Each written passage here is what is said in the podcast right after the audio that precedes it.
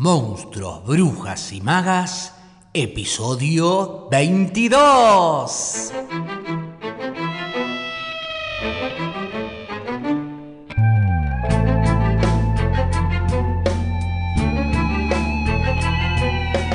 Arranquemos entonces, les dejo con la lectura de Las cosas que perdimos en el fuego de Mariana Enríquez en la voz de Paloma Sirven. La primera fue la chica del subte. Había quien lo discutía, o al menos discutía a su alcance, su poder, su capacidad para desatar las hogueras por sí sola. Eso era cierto. La chica del subte solo predicaba en las seis líneas del tren subterráneo de la ciudad, y nadie la acompañaba. Pero resultaba inolvidable. Tenía la cara y los brazos completamente desfigurados por una quemadura extensa, completa y profunda. Ella explicaba cuánto tiempo le había costado recuperarse, los meses de infecciones, hospital y dolor, con su boca sin labios y una nariz pésimamente reconstruida. Le quedaba un solo ojo, el otro era un hueco de piel, y la cara toda, la cabeza, el cuello, una máscara marrón recorrida por telarañas. En la nuca conservaba un mechón de pelo largo, lo que acrecentaba el efecto máscara. Era la única parte de la cabeza que el fuego no le había quemado. Tampoco había alcanzado las manos, que eran morenas y, y, siempre estaban un poco sucias de manipular el dinero que mendigaba. Su método era audaz. Subía al vagón y saludaba a los pasajeros con un beso, si no eran muchos, si la mayoría viajaba sentada. Algunos apartaban la cara con disgusto hasta con un grito ahogado. Algunos aceptaban el beso sintiéndose bien consigo mismos. Algunos apenas dejaban que el asco les erizaba la piel de los brazos, y si ella lo notaba en verano, cuando podía verles la piel al aire, acariciaba con los dedos mugrientos los pelitos asustados y sonreía con su boca que era un tajo. Incluso había quienes se bajaban del vagón cuando la veían subir, los que ya conocían el método y no querían el beso de esa cara horrible. La chica del subte, además, se vestía con jeans ajustados, blusos transparentes, incluso sandalias con tacos cuando hacía calor. Llevaba pulseras y cadenitas colgando del cuello. Que su cuerpo fuera sensual resultaba inexplicablemente ofensivo. Cuando pedía dinero lo dejaba muy en claro. No estaba juntando plata para cirugías plásticas. No tenían sentido. Nunca volvería a ser su cara normal. Lo sabía. Pedía para sus gastos, para el alquiler, la comida. Nadie le daba trabajo con la cara así. Ni siquiera en puestos donde no hacía falta verla. Y siempre, cuando terminaba de contar sus días de hospital, nombraba al hombre que la había quemado. Juan Martín Pozzi su marido. Llevaba tres años casada con él. No tenían hijos. Él creía que ella lo engañaba y tenía razón, estaba por abandonarlo. Para evitar eso, él la arruinó, que no fuera de nadie más entonces. Mientras dormía, le echó alcohol en la cara y le acercó el encendedor. Cuando ella no podía hablar, cuando estaba en el hospital y todos esperaban que muriera, Posy dijo que se había quemado sola se había derramado el alcohol en medio de una pelea y había querido fumar un cigarrillo todavía mojada. Y le creyeron. Sonreía la chica del subte con su boca sin labios, su boca de reptil. Hasta mi papá le creyó. Ni bien pudo hablar en el hospital contó la verdad. Ahora él estaba preso. Cuando se iba del vagón, la gente no hablaba de la chica quemada. Pero el silencio en que quedaba el tren, roto por las sacudidas sobre los rieles, decía qué asco, qué miedo, no voy a olvidarme más de ella, cómo se puede vivir así. A lo mejor no había sido la chica del subte la desencadenante de todo, pero ella había introducido la idea en su familia, creía Silvina. Fue una tarde de domingo. Volvían con su madre del cine, una excursión rara, casi nunca salían juntas. La chica del subte dio sus besos y contó su historia en el vagón. Cuando terminó, agradeció y se bajó en la estación siguiente. No le siguió a su partida el habitual silencio incómodo y avergonzado de siempre. Un chico, no podía tener más de veinte años, empezó a decir qué manipuladora, qué asquerosa, qué necesidad. También hacía chistes. Silvina recordaba que su madre, alta y con el pelo corto y gris, todo su aspecto de autoridad y potencia, había cruzado el pasillo del vagón donde estaba el chico casi sin tambalearse, aunque el vagón se sacudía como siempre y le había dado un puñetazo en la nariz. Un golpe decidido y profesional que lo hizo sangrar y gritar, y vieja hija de puta, ¿qué te pasa? Pero su madre no respondió, ni al chico que lloraba el dolor, ni a los pasajeros que dudaban entre insultarla o ayudar. Ahora que había una hoguera por semana, todavía nadie sabía ni qué decir ni cómo detenerlas, salvo con las de siempre. Controles, policía, vigilancia. Eso no servía. Una vez le había dicho a una amiga anoréxica Silvina, no pueden obligarte a comer. Sí pueden, le había contestado Silvina. Te pueden poner suero, una sonda. Sí, pero no pueden controlarte todo el tiempo. Cortás la sonda, cortás el suero, nadie puede vigilarte 24 horas al día. La gente duerme. Y era cierto. Esa compañera de colegio se había muerto, finalmente. Silvina se sentó con la mochila sobre las piernas. Se alegró de no tener que viajar parada esta vez en el subte. Siempre temía que alguien abriera la mochila y se diera cuenta de lo que cargaba. Hicieron falta muchas mujeres quemadas para que empezaran las hogueras. Es contagio, explicaban los expertos en violencia de género en diarios y revistas y televisión. Y donde pudieran hablar era tan complejo informar, decían, porque por un lado había que alertar sobre los femicidios y por otro se provocaban estos efectos, parecidos a lo que ocurre en los suicidios entre adolescentes. Hombres quemaban a sus novias, esposas, amantes por todo el país, con alcohol la mayoría de las veces, como Ponte. Por lo demás, el héroe de muchos. Pero también con ácido. Y en un caso particularmente horrible, la mujer había sido arrojada sobre neumáticos que ardían en medio de una ruta por alguna protesta de trabajadores. Pero Silvina y su madre recién se movilizaron, sin consultarlo entre ellas, cuando pasó lo de Lorena Pérez y su hija, las últimas asesinadas antes de la primera hoguera. El padre, antes de suicidarse, les había pegado fuego a madre e hija con el ya clásico método de la botella de alcohol. No las conocían, pero Silvina y su madre fueron al hospital para tratar de visitarlas o por lo menos protestar en la puerta. Ahí se encontraron. Y ahí estaba también la chica del subte. Pero ya no estaba sola. La acompañaba un grupo de mujeres de distintas edades, ninguna de ellas quemada. Cuando llegaron las cámaras, la chica del subte y sus compañeras se acercaron a la luz. Ella contó su historia. Las otras asentían y aplaudían. La chica del subte dijo algo impresionante, brutal. Si siguen así, los hombres se van a tener que acostumbrar. La mayoría de las mujeres van a ser como yo si no se mueren. Estaría bueno, ¿no? Una belleza nueva.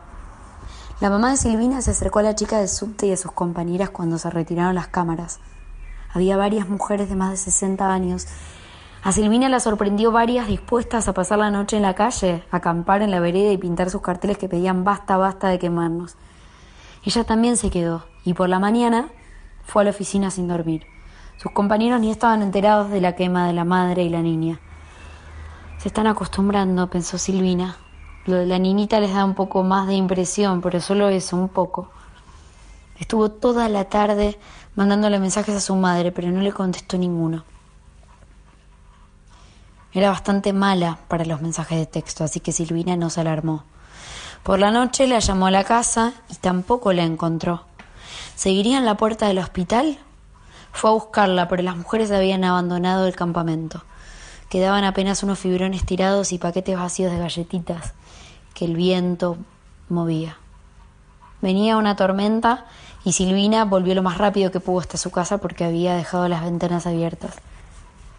La niña y su madre habían muerto durante la noche. Silvina participó de su primera hoguera en un campo sobre la Ruta 3. Las medidas de seguridad todavía eran muy elementales, las de las autoridades y las de las mujeres ardientes.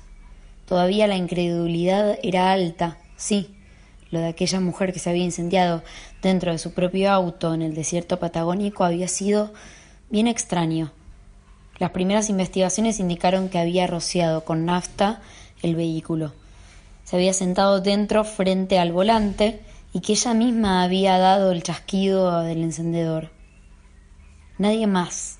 No había rastros de otro auto. Eso era imposible de ocultar en el desierto. Y nadie hubiera podido irse a pie. Un suicidio, decían, un suicidio extraño. La pobre mujer estaba sugestionada por todas esas quemas de mujeres. No entendemos por qué ocurren en Argentina estas cosas. Son de países árabes de la India. Serán hijos de puta, Silvinita, sentate, le dijo María Elena, la amiga de su madre, que se dirigía al hospital clandestino de Quemadas ahí, lejos de la ciudad, en el casco de la vieja estancia de su familia, rodeada de vacas y soja. Yo no sé por qué esta muchacha, en vez de contactar con nosotros, hizo lo que hizo, pero bueno, a lo mejor se quería morir. Era su derecho. Pero que estos hijos de puta digan que las quemas son de los árabes, de los indios. María Elena se secó las manos. Estaba pelando durazno para una torta y miró a Silvina a los ojos. Las quemas las hacen los hombres, chiquita. Siempre nos quemaron. Ahora nos quemamos nosotras, pero no nos vamos a morir. Vamos a mostrar nuestras cicatrices. La torta era para festejar a una de las mujeres ardientes, que había sobrevivido a su primer año de quemada. Algunas de las que iban a la hoguera preferían recuperarse en hospitales, pero muchas elegían centros clandestinos como el de María Elena. Había otros. Silvina no estaba segura de cuántos. El problema es que no nos creen. Les decimos que nos quemamos porque queremos y no nos creen. Por supuesto no podemos hacer que hablen las chicas que están internadas acá. Podríamos ir presas. Podemos filmar una ceremonia, dijo Silvina. Ya lo pensamos, pero sería invadir la privacidad de las chicas. De acuerdo, pero si alguna quiere que la vean, y podemos pedirle que vaya hacia la hoguera con, no sé, una máscara, un antifaz si quiere taparse la cara. ¿Y si distinguen dónde queda el lugar? Ay, María, la Pampa es todo igual. Si la ceremonia se hace en el campo, ¿cómo van a saber dónde queda? Así casi sin pensarlo, Silvina decidió hacerse cargo de la filmación cuando alguna chica quisiera que su quema fuera difundida. María Elena contactó con ella menos de un mes después del ofrecimiento. Sería la única autorizada en la ceremonia, a estar con un equipo electrónico. Silvina llegó en auto, entonces todavía era bastante seguro usarlo. La ruta 3 estaba casi vacía. Apenas la cruzaban algunos camiones, podía escuchar música y tratar de no pensar en su madre, jefa de otro hospital clandestino ubicado en una casa enorme del sur de la ciudad de Buenos Aires. Su madre siempre arrejada y atrevida, tanto más que seguía trabajando en la oficina y no se animaba a unirse a las mujeres. La ceremonia fue al atardecer. Silvina usó la función video de una cámara de fotos. Los teléfonos estaban prohibidos y ella no tenía una cámara mejor y tampoco quería comprar una por si la rastreaban. Filmó todo, las mujeres preparando la pira con enormes ramas secas de los árboles del campo, el fuego alimentando con diarios y nafta hasta que alcanzó más de un metro de altura. Estaban campo adentro, una arboleada y la casa ocultaban la ceremonia de la ruta. El otro camino a la derecha quedaba demasiado lejos, no había vecinos ni peones. Ya no, a esa hora. Cuando cayó el sol, la mujer elegida caminó hacia el fuego, lentamente. Silvina pensó que la chica iba a arrepentirse porque lloraba, había elegido una canción para su ceremonia que las demás, unas diez pocas, cantaban. Ahí va tu cuerpo, al fuego, ahí va. Lo consume pronto, lo acaba sin tocarlo. Pero no se arrepintió. La mujer entró en el fuego como en una pileta de natación. Se zambulló, dispuesta a sumergirse. No había duda de que lo hacía por su propia voluntad. Una voluntad supersticiosa o incitada, pero propia. Ardió apenas veinte segundos. Cumplido ese paso, dos mujeres, protegidas, la sacaron de entre las llamas y la llevaron corriendo al hospital clandestino. Silvina detuvo la filmación antes de que pudiera verse el edificio. Esa noche subió el video a internet. Al día siguiente, Millones de personas lo habían visto. Silvina tomó el colectivo. Su madre ya no era la jefa del hospital clandestino del sur. Había tenido que mudarse cuando los padres desaparecidos de una mujer que gritaban Tiene hijos, tiene hijos, descubrieron que se escondía detrás de esa casa de piedra centenaria que alguna vez había sido una residencia para ancianos. Su madre había logrado escapar del allanamiento. La vecina de la casa era una colaboradora de las mujeres ardientes, activa y al mismo tiempo distante como Silvina, y la había reubicado como enfermera en un hospital clandestino de Belgrano. después de un año entero de allanamientos, creían que la ciudad era más segura que los parajes alejados. También había caído el hospital de María Elena, aunque nunca descubrieron que la estancia había sido escenario de hogueras, porque en el campo no hay nada más común que quemar pastizales y hojas. Siempre iban a encontrar pasto y suelo quemado. Los jueces expedían órdenes de allanamiento con mucha facilidad y a pesar de las protestas, las mujeres sin familia o que sencillamente andaban solas por la calle caían bajo sospecha. La policía les hacía abrir el bolso, la mochila, el baúl del, del auto, cuando ellos lo deseaban, en cualquier momento, en cualquier lugar. El acoso había sido peor. De una hoguera cada cinco meses, registrada, con mujeres que acudían a los hospitales normales, se pasó al estado actual de una por semana. Y tal como esa compañera de colegio le había dicho a Silvina, las mujeres se las arreglaban para escapar de la vigilancia más que bien. Los campos seguían siendo enormes y no se podían revisar con satélite constantemente. Además, todo el mundo tiene un precio. Si podían ingresar al país toneladas de drogas, ¿cómo no iban a poder pasar autos con más bidones de nafta de lo razonable? Eso era todo lo que, lo que necesitaban, porque las ramas para las hogueras estaban ahí, en cada lugar, y el deseo de las mujeres lo llevaban consigo. No se va a detener, había dicho la chica del subte en un programa de entrevistas por televisión. Vean el lado bueno, decía, y se reía con su boca de reptil. Por lo menos ya no hay trata de mujeres, porque nadie quiere a un monstruo quemado, y tampoco quieren a esas locas argentinas que un día van y se prenden fuego y capaz que le pegan fuego al cliente también. Una noche, mientras esperaba el llamado de su madre, que le había encargado antibióticos, Silvina los conseguía haciendo ronda por los hospitales de la ciudad donde trabajaban colaboradoras de las mujeres ardientes, tuvo ganas de hablar con su exnovio. Tenía la boca llena de whisky y la nariz de humo de cigarrillo y del olor a la gasa furacinada, la que se usaba para las quemaduras, que no se iban nunca, como no se iba el de la carne humana quemada. Muy difícil de describir, sobre todo porque más que nada olía nafta, aunque detrás había algo más, inolvidable y extrañamente cálido. Pero Silvina se contuvo. Lo había visto en la calle con otra chica. Eso ahora no significaba nada. Muchas mujeres trataban de no estar solas en público para no ser molestadas por la policía. Todo era distinto desde las hogueras. Hace apenas semanas, las primeras mujeres sobrevivientes habían empezado a mostrarse, a tomar colectivos, a comprar en el supermercado, a tomar taxis y subterráneos, a abrir cuentas de banco, a disfrutar de un café en las veredas de los bares, con las horribles caras iluminadas por el sol de la tarde, con los dedos, a veces sin algunas falanges, sosteniendo la taza. ¿Les darían trabajo? ¿Cuándo llegaría el mundo ideal de hombres y monstruos? Silvina visitó a María Elena en la cárcel.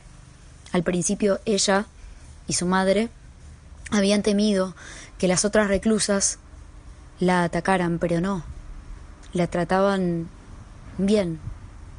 Es que yo hablo con las chicas, les cuento que a nosotras las mujeres siempre nos quemaron, que nos quemaron durante cuatro siglos. Y no lo pueden creer.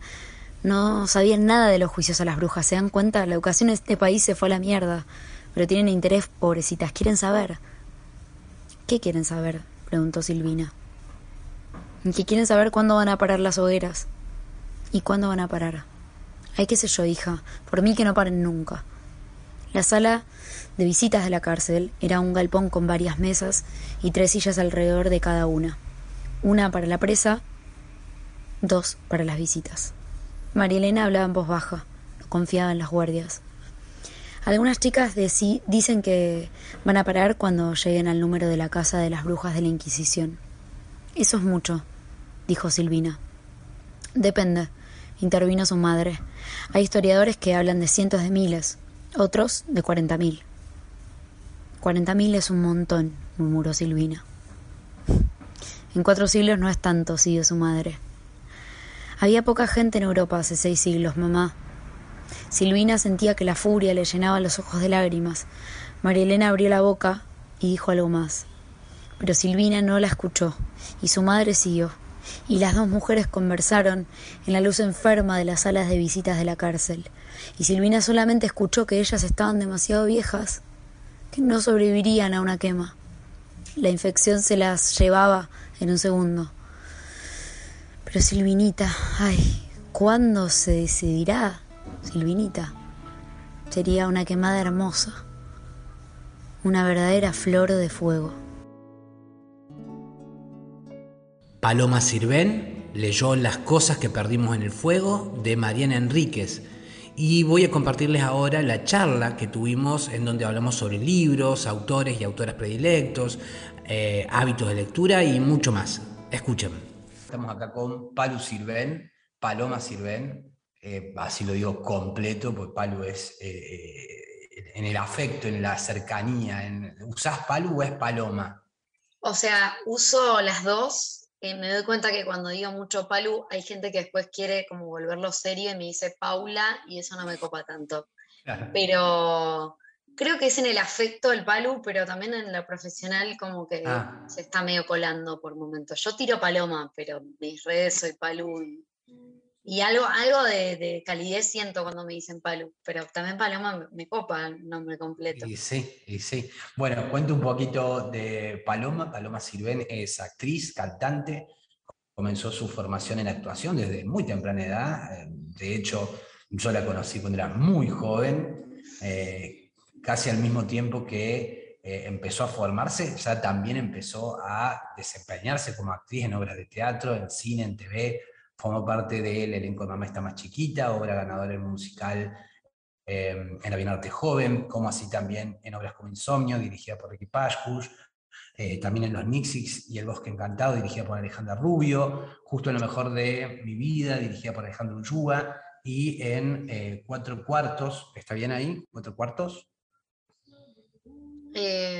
dirigida por Pedro Velázquez y la autora Metral, y en televisión fue parte de Simona, también estuvo en Violeta, en El legado de Garibaldi, en Canal 9, en Milagro de Campaña, participó solamente Voz y en Las Estrellas, en cine con el cortometraje Hugo, dirigido por Juan Villegas, y en la serie Protagonistas que tuvo un premio en el BAF Week 2018, y además es responsable junto con Tomás Wicks eh, de la creación de esta banda que la está recontra repegando, que me encanta, que se llama Plastilina, y que ya nos va a hablar un poco sobre eso, y vamos a hablar en la primera parte vamos a hablar sobre libros y después vamos a hablar un poquito sobre escritura. Bienvenida, Paloma Palu, bienvenida a Monstruos, Brujas y Magas. No, pero qué bienvenida, por favor. Todo, el CV. Te tiré ahí todo el CV, todo el CV. Parece como que tengo 10 años de carrera, pero no. Es que vos empezaste muy chica, eso digo, yo me acuerdo que cuando organizamos el CTM, el Festival CTM, que era un festival de teatro musical, y ustedes eran re chiquites, eh, y ya estaban haciendo, ya estaban armando, ya estaban como eran, eh, son hoy mismo, son súper eh, autogestores, son, son, son muy para adelante. Ah, es verdad, me acuerdo del CTM, me había olvidado. Claro, porque esto, esto tenemos que decir, yo era muy fan de Alicia en Frikiland y de todo lo que hacían con Random. Ahí, de ahí siento que nos conocemos. Pero es verdad el CTM. Sí, sí. Em, desde ese entonces que ah, eh, también estaba Tommy Wicks y otro, y otro actor más. Em, eh, Juan Cabotti y Manu Vieites. Y Manu Vieites, sí, Manu Vieites, sí. Sí, eh, Juan también re sigue haciendo, se tiró más para. Sí, es actor, por supuesto, pero también es guionista. como que siempre están haciendo cosas y Manu hace música. Bueno, ahora vive afuera, pero. Sí. Pero sí, era, en realidad fue la primera obra que, que yo hice que los chicos antes, justo el año anterior, habían arrancado, pero como que fue un grupo que inauguró como un poco el camino de, todos. Em, entonces, como que, no sé, eh, ah, pasa algo re loco con Insomnio, que es el primer proyecto que hicimos, que la mayoría de los pibes, tanto el que tenía 8 años como el que tenía, no sé, 16, todos siguen como en lo artístico, ya sea actuando, escribiendo, bailando, haciendo música. Eso me, me flasheó un montón porque digo, bueno, no es tan común que, gente tan chica después permanezca o, bueno, como, o, quiera seguir metiéndole, eh, eh, nada, haciendo cosas, como todo. Quedó mucho la, sensación de autogestión también, que eso me parece repiola. Sí. Eh, que no me parece sí es común en estos tiempos, por suerte, pero, pero no tanto de tan chicos esa conciencia. Total, por eso digo eso, ustedes eran, y aparte me acuerdo que eran súper eh, súper apasionados, súper eh, disciplinados, o sea, súper comprometidos, me encantaba. Eh, y ahora incluso que también lo seguirán siendo. No me acuerdo qué edad tenía ya por ese entonces. No, yo ahí, yo no era tan chica, la verdad, te soy sincera, ya tenía 30, no mentira, no, no. no, yo tenía unos, 18 te tenía. Ya era es, joven, es joven. Pero bueno, Tommy eh, tenía, tendría 16. Juan es el más chico. Juan es impresionante porque Juan al día de hoy tiene 21, que decís, hijo de puta, entonces nunca. Pero claro, tenía 12 años cuando lo conocimos, solo que parecía un señor. Eh, no, y Juan debería tener 13, sí, una demencia. También muy loco eso, porque yo me acuerdo de tener eh, compañeras que me decían, amigas mías que me decían, pero boluda, tenés 18, tipo, ¿cómo tenés un amigo de 12? Y yo tipo, que no te puedo explicar lo que es Juan. O sea, es más maduro que vos y yo juntos y además es creativo, tipo, es increíble. Juan tiene, es una persona que al día de hoy tiene como amigas de distintas edades, de como, no sé, es muy, sí, muy artista, como también eso, ¿por qué, por qué separarse también eh, por edades, ¿no? ¿Por qué creer que, una persona de 13 no podés compartir tipo? Totalmente, totalmente. Em, bueno, eh, Pablo, vamos a lo nuestro. Yo, creo que eh, una de las cosas por las cuales me, interesaba charlar con vos es por esta vinculación entre la música, la escritura, sobre la cual vamos a hablar después, también sobre, mm, porque también digo, nos une como esa relación en, relación al, teatro y a la actuación, y también en relación a los libros, porque sé que eh, vos además eh, estás estudiando eh, o estuviste estudiando también una carrera que tiene un poco que ver con esto, ¿no? Sí, o sea, cuando terminé el colegio empecé letras en Puan hmm. y después estuve tres años ahí, fue una experiencia muy enriquecedora eh, pero a nivel académico era muy intenso. O sea, claro. yo que pensaba que leía, de pronto era tipo, de una semana a otra leer tres novelas así, era como eh, griego, latín, como que no, en un momento me di cuenta que no, era, no podías, era eh, compatible además con las otras cosas que estaba haciendo. pero bueno, me, me, gustó mucho. O sea, además yo venía más de colegio privado y de la nada caer en Juan que haciéndose una fogata en el piso de cemento, en el patio, que, y recitaban poesía, a mí me explotó la cabeza. Claro, otro universo. Otra cosa. Eh, pero no, no, o sea, estuve tres años, me gustó mucho la experiencia, pero no es que... Sí, podríamos decir que estudié, pero no concluí eso. Este, no, no, concluiste eso, pero sí, tres años, vamos. Eh, después sí estudié curaduría de las artes en la UNA. Eh, mm que nada, no, tiene tanta literatura, pero sí tiene un poco de la historia del teatro, del cine, audiovisuales. Em, no, no es que necesariamente quería ser curadora, pero sí siempre me interesa como esa mirada un poco integral de, todas las artes, como digo, no sé, es algo que me vengo preguntando también, como soy actriz, pero la realidad es que me gustan más cosas y me parece que, me vuelve más, más interesante eh, a mí me interesa mucho más todas las otras cosas, como bueno, el camino artístico más allá de decir soy cantante o soy actriz. La etiqueta que separa y que dice soy esto y uno dice, ah, pero soy todos mis deseos puestos ahí en, en cabos. Sí, sí, es un poco desesperante igual que te gusten varias cosas, pero pues, bueno. Sí, sí, sí, sí. Em, escucha, bueno, em, metiéndonos entonces, como decía, eh, ¿cuál, es el primer libro que recordás haber leído? ¿Y cuándo?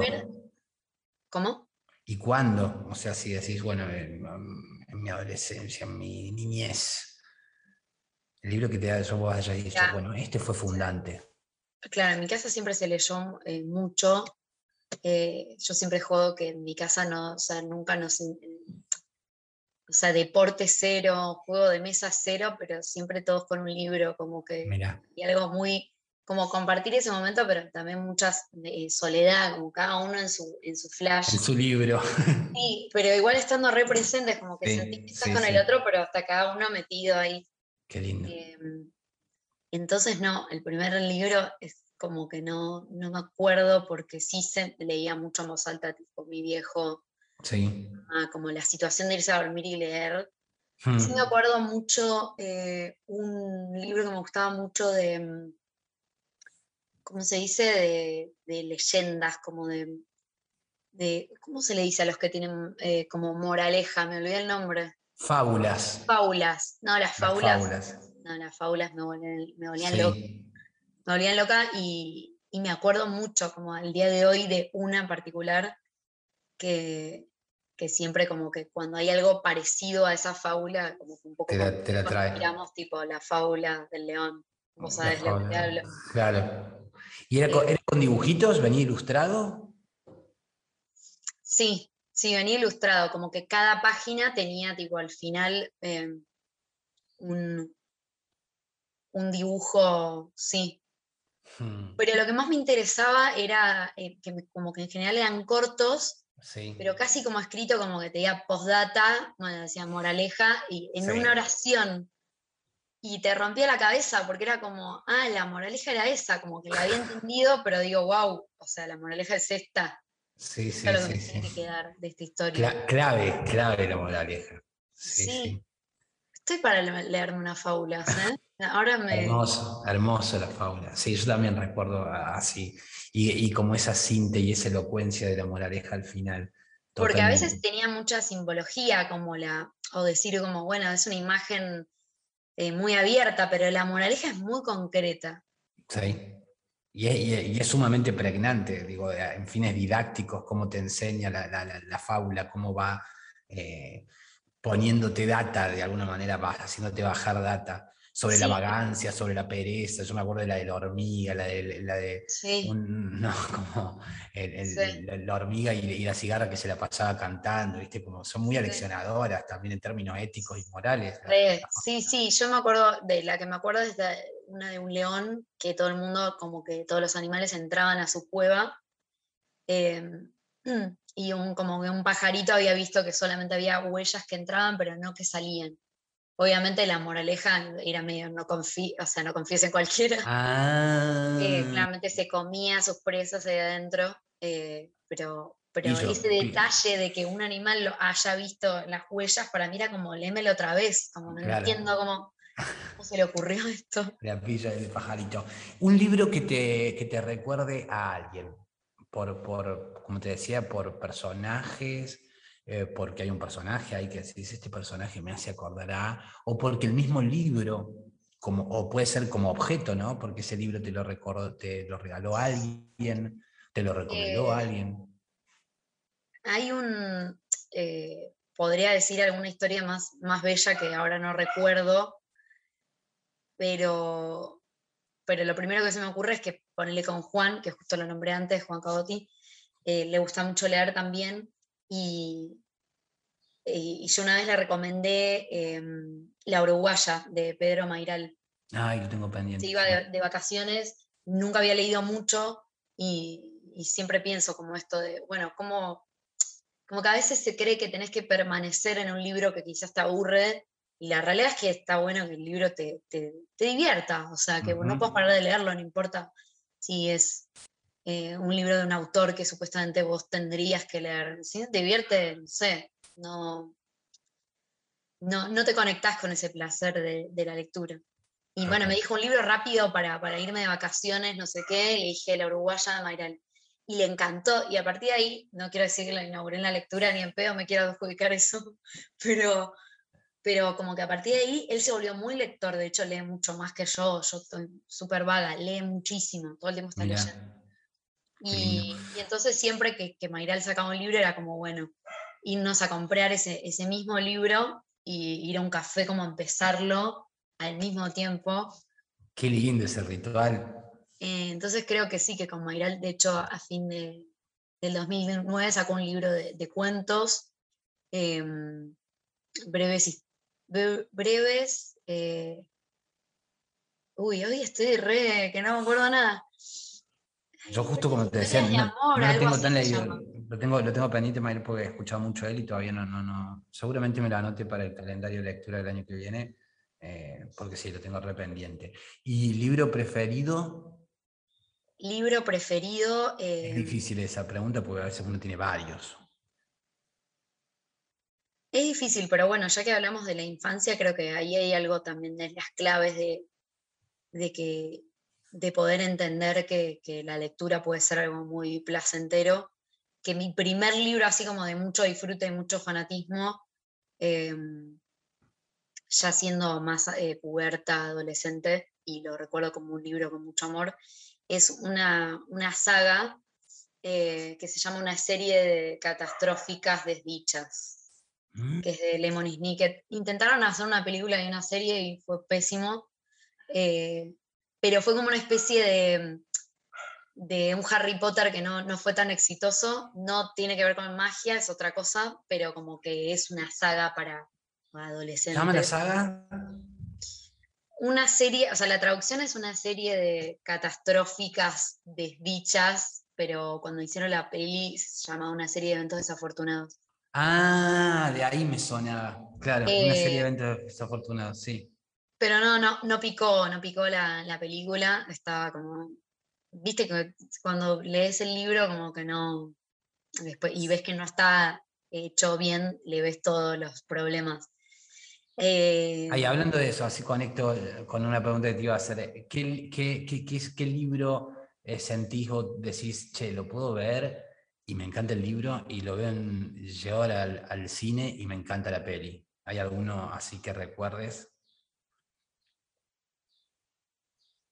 la verdad que no, me pasó, porque por ejemplo, no es muy literario y es bastante malo, lo voy a decir, pero por ejemplo, en mi adolescencia leí Crepúsculo y la película me ah. pareció un espanto. Sí, sí, sí. Em, no leí Harry Potter, pero sé que está muy bien llevada. No, en general me pongo medio mala, así, como que si lo leí y veo la peli, como que traicionada, ¿viste? Nada, me cuesta, me cuesta un montón. Por eso me da lástima no haber leído Harry Potter, porque todos los fanáticos dicen que está bien dentro de todo. Eh, está pensando, para quienes estén escuchando y no viendo, en este momento está pensando. Bueno, igual yo sigo y vos si, en algún momento te aparece como... Em, bueno, antes de eso, ¿qué autor o autora eh, vos digas, bueno, mira, esta autora a mí me, parte el bocho, o autora me parte el bocho, o sea, un favorito así de autores o autoras. O libro, o eh, libro favorito ¿eh? también. Hay, eh, me pasa un poco a la poesía, que siempre me gustó mucho leer y que como últimamente me, está costando leer la pandemia como al revés de, hmm. mucha gente, no leí nada. Em, leí muy poco volví a conectar con, la poesía, porque es también como, bueno, menos, menos eh, ansiedad visual, como algo pequeño escrito en la hoja. Y, bueno, Fabián Casa fue uno de los que primero me gustó de, poesía. Eh, y hace poco le, vi una entrevista de él, entonces como que volví a releer El Salmón, que es un libro que tiene compilado también eh, varias, varias poesías también de su juventud y me encanta ese libro, como que me parece que esa sensación de que, de que, de que es fácil también, como que no, de que está cerca la escritura, ¿viste? Como te decía antes, como no pensar que, tiene que ser algo grandilocuente o algo que no entiendo o algo que tiene palabras raras, sino también eh, nada, poder describir sensaciones, por más que sea sencillo, por más que sea eh, de pocas palabras, como describir una sensación de una manera sencilla me parece difícil. Y creo que en casas tiene eso, ¿no? Como que decís, bueno, conozco todas las palabras y, tampoco es que hay algo extraño, y sin embargo me parece que es un poeta que inspiró un montón y me, encanta, como que a mí me parece que su sencillez me, conmueve. Está buenísimo. Em, ¿Tenés un, Ah, antes de eso, eh, un libro que no hayas terminado de leer? Bueno, nos compete ahora que es que eh, empecé a leer eh, Nuestra parte de noche de Mariana Enríquez. Y ah, sí. La novela que sacó, y es todo el mundo me habló maravillas, y a mí me pareció increíble, ¿eh? Pero hay algo que la empecé a leer sola de noche y empezó como a dar un poco de miedo. Sí. Eh, y ahora le estoy buscando los momentos para leer, porque me fascinó, pero sin embargo, como que decía, bueno, para, mi imaginación está corriendo más rápido, eh, ya que el podcast se llama Brujas, ah, no sabía el nombre.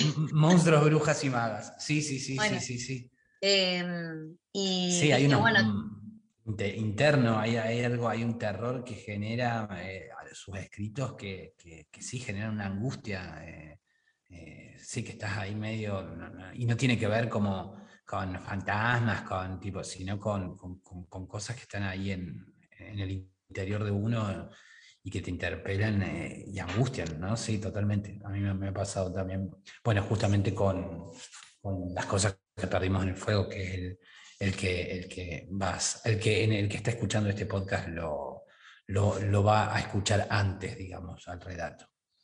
Me encanta, hay una puerta mágica. Eh, para, quienes, para quienes están escuchando, estamos también eh, a través de Zoom y lo estoy viendo a, a Palo, y hay una puerta que tiene atrás que se abre y aparecen cosas, es mágica.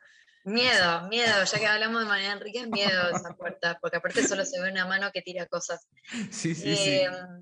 Sí, porque este, no, estoy con mi perra y eh, bueno, así que ese no terminaste. ¿Y hay algún espacio o lugar preferido de lectura que tengas, sea en, el interior de, tu lugar o afuera? ¿no? bueno, no, Hay algo de, irse a tomar un cafecito y leer que siempre me gusta. Eh, no es que el ruido me molesta, o me molesta más la música como me pasa que si voy a un bar y hay música que conozco, como que quiero cantar o tararear y me, o sea, me pone mal. Eh, y ahí como que esos bares los anoto como para no ir más. O sea, como, ¿por qué poner este hit? O sea, es obvio que lo voy a, querer cantar. Ay, a mí me pasó otra vez algo peor, que fui a un lugar a, leer y a tomar un café y, ponían reggaetón, eh, que a mí es una música que yo la verdad no, no, puedo entrar. Sé que hay gente, hay personas que lo defienden en un sentido como, bueno, pero mirar desde el plano cultural, ¿no? Eh, pero a mí es como una, como una música que siento que suena todo igual y entonces sonaba unas letras, unas letras que me convocaban a escucharlas, porque yo decía, no puede estar diciendo esto. Entonces no pude leer ni tres líneas porque me iba con la letra de la canción que era siempre básicamente la misma, pero eh, y cambiaban los temas y era básicamente la misma, pero no, no pude. Dije, no, es, tortuoso, pero ponerle el murmullo de la gente me copa, como que hay algo de abstraerse ahí que me parece lindo. Pero si no, en, mi casa, como en la situación sillón y mirando para la ventana, me, pero sí soy medio romántica con eso, como el cafecito y. En general no leo mucho ponerle en mi cama, sí antes de dormir un poco puede ser, pero no, no mm, me quedo dormida, como que me gusta. ¿Te gusta hacer el ritual de la lectura? Sí, sí, me gusta. Hermoso. Em, el lugar más increíble, ya casi terminando con la sección libros, el lugar más increíble al que te haya llevado un libro, puede ser un universo, puede ser un relato, una trama, una historia o un mundo eh, real o, o, imaginario, ¿no? O un país que no conocías. Eh, a un tipo de vida, ¿no? Se, me van ocurriendo posibilidades ¿no? que a uno le pueden llevar algunos libros. Porque justamente el, el club electoral que, que, llevamos adelante en este estudio se llama Alto Viaje. Entonces, con esta idea de a dónde nos hacen viajar los, los libros. Y mm, bueno, hay un libro que, que, te contaba antes que no me, no me estoy acordando muy bien la compilación, cómo se llama, porque esto está bueno que lo diga que hoy no estoy en mi casa y que para, le contamos a la gente. Sí, sí. Que la, la, biblioteca siempre es como, bueno, mirás y te empezás a acordar de todo y hoy no hice la tarea para el podcast y no estoy cerca de mi biblioteca y pido disculpas.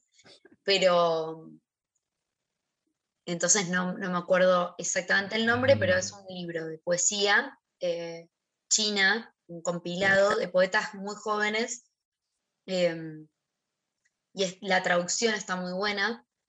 Y, habla un poco, habla, digamos, cada poeta, pues es una antología, cada, poeta tiene su, flash, digamos, pero se habla mucho como de la cultura de allá, también de, por ejemplo, un poeta eh, de allá que se vino a vivir a Argentina y cuenta un poco cuando viaja al barrio chino lo que le pasa con esa sensación. Mirá. Y es un libro muy lindo eh, que, descubrimos una vez con una amiga en, una librería que se llama Norte, eh, que es como muy especialista en poesía, que queda cerca del Parque de las Heras. Allá, allá en Buenos Aires, sí. Sí, y en Buenos Aires, sí. Em, y no, nos recomendó el, tipo que laburaba en la librería, que sabe mucho de poesía, y fue un libro que también fue como compartido con una amiga, y a veces hablamos de ese libro, porque tiene como también algunas poesías que son medio de tipo moraleja, como con algo de, mm. esa cultura como de sabiduría, que no sé bien de dónde viene. Eh, pero me acuerdo mucho el del poeta que, que, se había venido a vivir a Argentina y que ir al barrio chino le parecía como un ritual y lo que le pasaba con, tener un pedacito de su cultura entre una manzana, digamos. Eh, y ese libro me, gusta mucho, cada tanto lo releo. Se llama como, como que les di un mundo chino, pero no me acuerdo. Después y si hay alguien escuchando que dice, che, me suena esto, yo lo leí, eh, tiren la data así después también lo recomendamos y lo dejamos. Y ahora lo puedes grabar aparte y lo, insertamos. Eh, ¿Y ahora estás leyendo algo? Eh, este, este de Mariana Enríquez me decías? Este de Mariana Enríquez sí, ese es el que estoy como leyendo, pero que le metí una, una pausa. Creo que quizás antes te referías también a un libro que, que haya eh, dejado capaz porque porque, no sé, te aburrió, y eso puede ser, ponele, a mí me pasa que algunos cuentos de, ya que hablamos de eminencias, como unos cuentos de Borges me encantan y otros como que no, me resulta como inabordable. Mira. Eso, puede ser un libro que dejé, y el de María Enríquez le estamos, estamos dando la chance de leerlo de día. Eh, para ahí, estoy pensando también, ahí se termina el ping-pong de libros, ¿no? Eh, sí, termina con qué libro recomendás. Ah, listo, está bien. No, pues si no te iba a decir también que, no, es ninguna, no es ninguna novedad, eh, porque es muy conocido, pero ponerle, me acuerdo también de chica cuando leí Cortázar, que Rayuela fue un libro que me gustó mucho también el universo, también el universo eh, romántico, pero no sé, pero particular que tiene él. Y ese libro yo nunca había viajado, bueno, tampoco viajé mucho, fui una sola vez a, a París, pero me acuerdo que tenía mucha idea de lo que era ese lugar por ese libro, como que que conocía el lugar, de hecho un poco me decepcioné, algunos lugares no eran como imaginaba, pero, claro. pero ese libro me acuerdo. la realidad queda por debajo de, lo que construye la, ficción. Sí. De una. Em, bueno, eh, eh, buenísimo, me encanta, me encanta, me encantó eh, escuchar un poco tu, vínculo con, con los libros. Eh, hay, ¿Sentís que hay algo que te haya quedado pendiente en relación a, libros? Bueno, un montón, me imagino. No, o sea, otro día hacemos en, cerca de la biblioteca y te tiro unas más, unas máximas más originales, pues te, tiro un Cortázar, digo, los que son eh, más amantes de la lectura, capaz no estoy tirando ninguna novel. Cortázar es, eh, infaltable. Y, hay un libro que, bueno, Cortázar, Rayuela de Cortázar recomendarías así tipo como, che, vean, con el Rayuela de Cortázar. Sí. Porque hay, quienes no, no, lo han leído. Sí, después otro último libro que leí me gustó de una autora que, le fue bastante bien este libro que se llama También esto pasará, eh, que, me parece que, está, está, interesante como escribe, me, gusta mucho. No me acuerdo, no, eh, creo que sí, esto pasará, sí. Para, te voy a decir cuál, es el perdón. Esto lo puedes editar. De una. Eh, ah, Milena Busquets. Eh, ¿Es Milena Busquets? Milena Busquets. Milena Busquets. Ah, justo va a dar unas charlas ahora en, el, marco del, del FILBA, el festival eh, ahí en Buenos Aires, que se, que se hace, creo que hoy arrancaba el FILBA, y, va a dar unas charlas también eh, ahí junto con un montón de autores y autoras. está, bueno. Ahora estoy leyendo el, segundo de ella, digamos, va, la tercera novela en realidad, eh, que se llama Gema, pero también tiene una manera como sencilla de escribir, pero muy sensible, es muy poética también, y me, gustó mucho también esto pasará. Eh, y, ahora metiéndonos, bueno, ahora vamos a cortar esta, esta no cortar, terminamos este segmento, eh, esta primera parte, la segunda parte, vamos a terminar esta primera parte con uno de los temas de plastilina, eh, que yo le decía recién a Pablo que yo no me decidía, pues yo tengo mi preferido, em, que se llama Las partes de mí, eh, y, es, mi preferido, pero después el tema de plastilina, ¿puedo con esto? Tiene, no sé, casi, no casi, medio millón de, escuchas, eh, y, y, justamente la segunda parte del programa vamos a hablar con, sobre esto, sobre em, la relación de la escritura con la música. Así que ahora vamos a ir con Puedo con esto, lo voy a dejar sonando y vamos a, eh, en el canal de YouTube va a estar la, segunda parte en la que vamos a hablar de eh, escritura y música. Así que bueno, ahora las preguntas que haga van a tener que ver con eso. Eh, eso, ahí termina esta primera parte.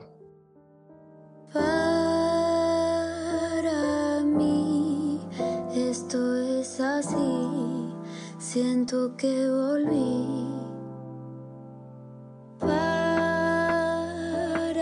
mí esto es así, creo que crecí. Y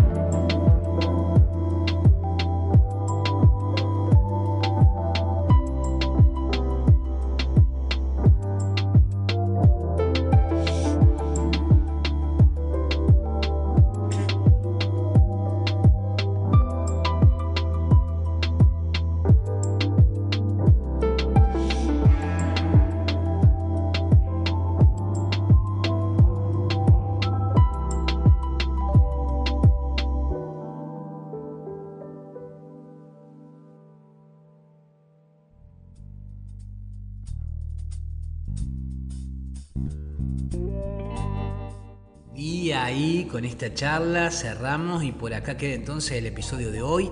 Recuerden que si desean pueden encontrar la parte 2 en el canal de YouTube. Les dejo el link tanto de la charla como si desean encontrar y conocer eh, y escuchar a Plastilina. También se los dejo abajo en, el link en la caja de información que va directo a Spotify. Aquí queda este episodio número 22 en donde deseo haberles aportado contenido que haya sido de su interés y haber sido buena compañía y agradecerles porque ustedes han sido buena compañía para mí y valoro mucho que me sigan acompañando para aprender, descubrir, redescubrir y por qué no encontrarnos en el camino de este alto viaje entre monstruos, brujas y magas. Gracias como siempre por sus valoraciones en iVoox, sus suscripciones en Spotify, sus interacciones a través de nuestra cuenta en Facebook, Instagram, YouTube, Twitter, LinkedIn. Gracias también por su participación en las actividades del espacio, por sus contribuciones, aportes, colaboraciones, para hacer todo esto sostenible a través de los links que siempre dejo abajo en la caja de descripción. Mi nombre es Facundo Rubiño, coordinador y creador de la Crespo Estudio y quien les desea que hagan un muy buen día. Será entonces hasta mañana jueves, pebetas, pebetes, para seguir con más Monstruos, Brujas y Magas a las 7.30 Argentina por plataforma de podcast favorita.